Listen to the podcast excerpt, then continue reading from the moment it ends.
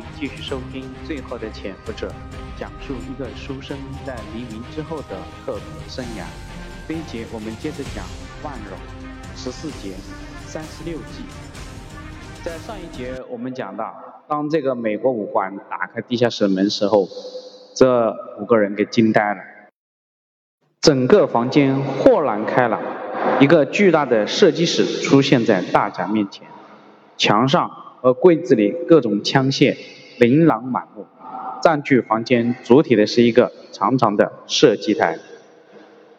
射击台对面分别是从十米延伸到五十米和一百米的各种靶子。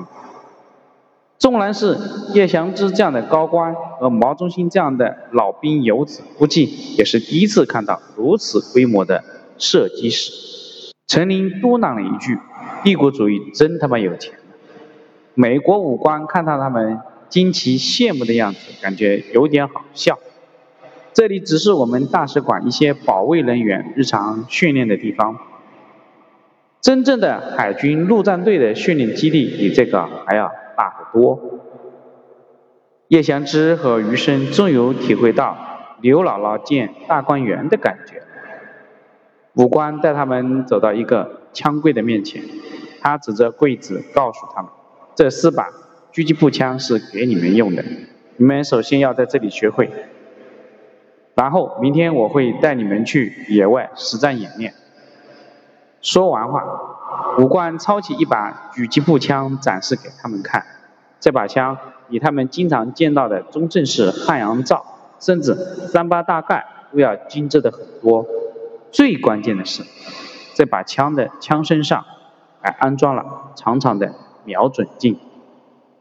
毛中兴好奇地看着枪管，问武官：“这枪怎么没有准心呢？枪管光秃秃的。”武官没有搭理他，自顾自给的给大家做了详细的介绍。这把枪是美国产的温切斯特 M 七十 狙击步枪，使用的是 七点六二毫米专用狙击弹，射程最大一千五百米。有效射程一千米，韩世昌感叹道：“我的个乖乖，鬼子的三八大概才几百米。”武官拍了拍瞄准镜，这种枪完全靠瞄准镜瞄准，瞄准度很高，两百码的距离能打出一角分的准度。看了几个人懵懂的样子，武官摇了摇头，重新解释道：“如果你在一百八十米之外瞄准一个人的两眼之间，就基本能打中了。”几个人倒吸了一口凉气，这个准确度超出了一般中国军人的认知。余生现在也基本明白叶祥之的盘算了，让白世伟领着一帮敢死队员充当炮灰，他们能得手当然最好，如果不能得手，也可以吸引印尼的保安力量的注意。真正的杀招反而是这几把狙击步枪。叶祥之让韩世昌、毛中兴、陈琳三个人一人领了一把枪给武官去训练使用。余生看了他，也伸手要拿另外一支，叶祥之拦住他，那一把是给白世伟留着的，你不用。叶祥之带着余生走出射击室，告诉余生，韩世昌和毛中兴都是老兵，枪法好，陈琳也算个军事干部，他们学习这种枪应该没有问题。你我这样的文人就不要瞎掺和了。两个人坐在休息室的沙发上，叶祥之压低声音告诉余生，这次的行动计划是这样的，白世维带着那帮敢死队员在外围，他们的行动意义是吸引警方的力量，我们两个人分别带一组人狙击，我们才是最终的杀手锏。余生装着刚明白的样子，啊，螳螂捕蝉，黄雀在后，高明啊，主任。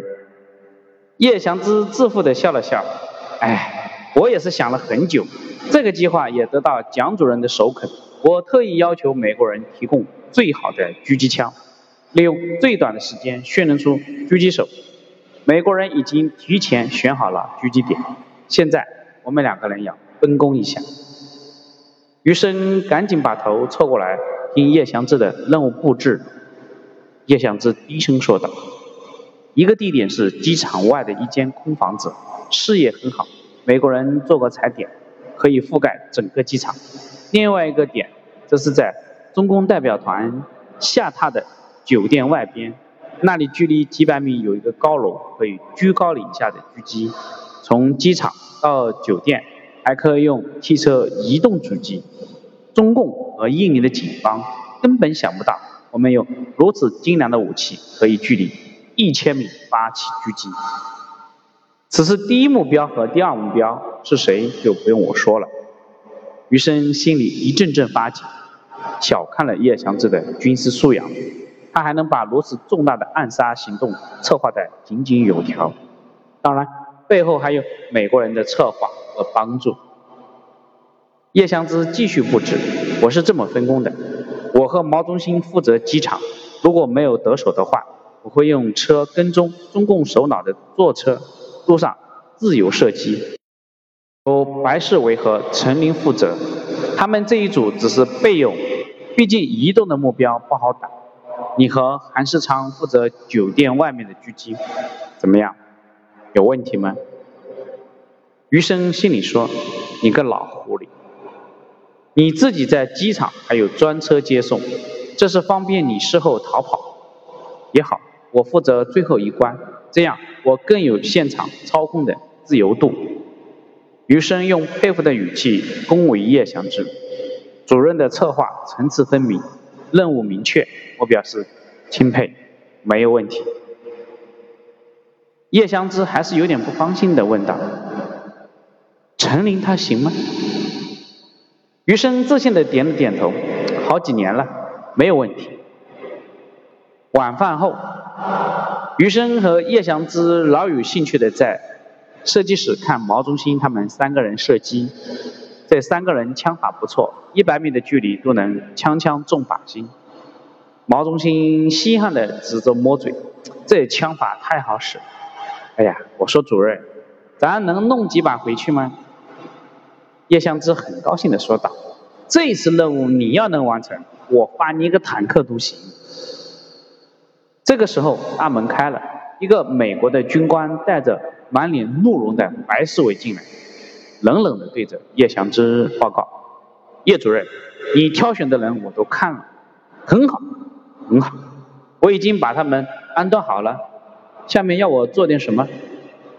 叶祥之有点心虚地表示：“白局长，我知道你是爱枪之人，特意让你来练练枪，后天就要行动了，这两天就要练好。”说着话，叶祥之让美国人把枪拿给侍卫，自己借口说要发电报，径直走了。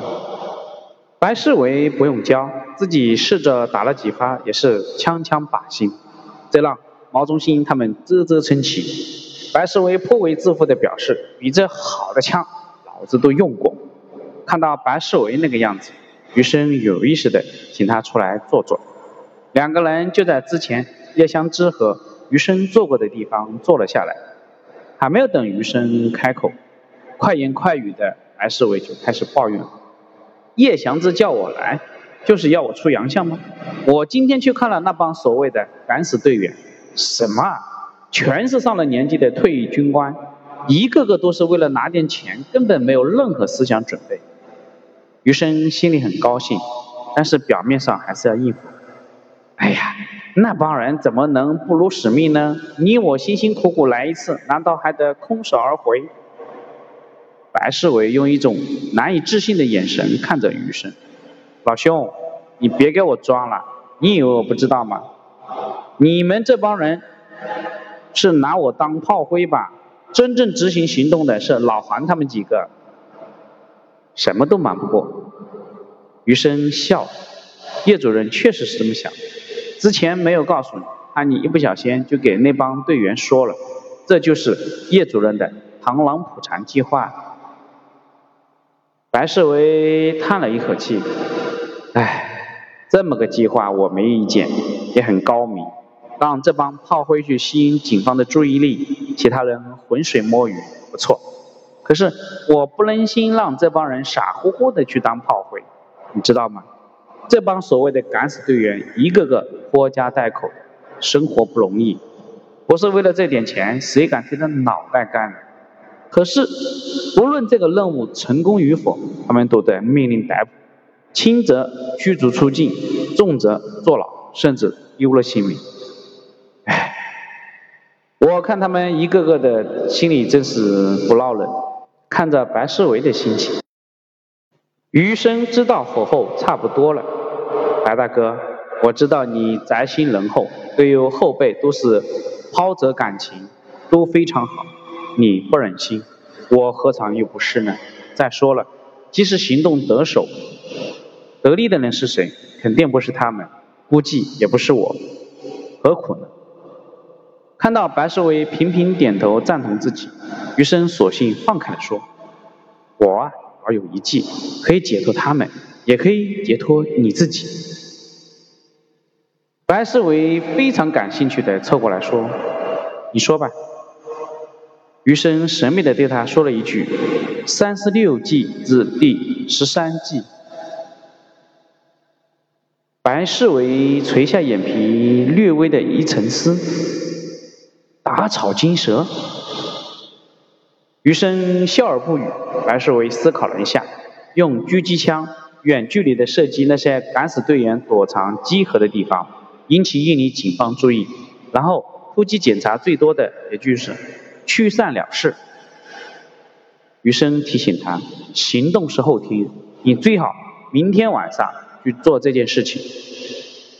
白世维对余生笑了一下，老弟，你果然有智慧，大哥佩服，不过后天的行动你我心里都有个数才行，咱们呀也不能白白当了别人的炮灰。两个人心照不宣，对视而笑。好，这一节我们就讲到这里，谢谢你的收听，后面发生什么事情请接着听。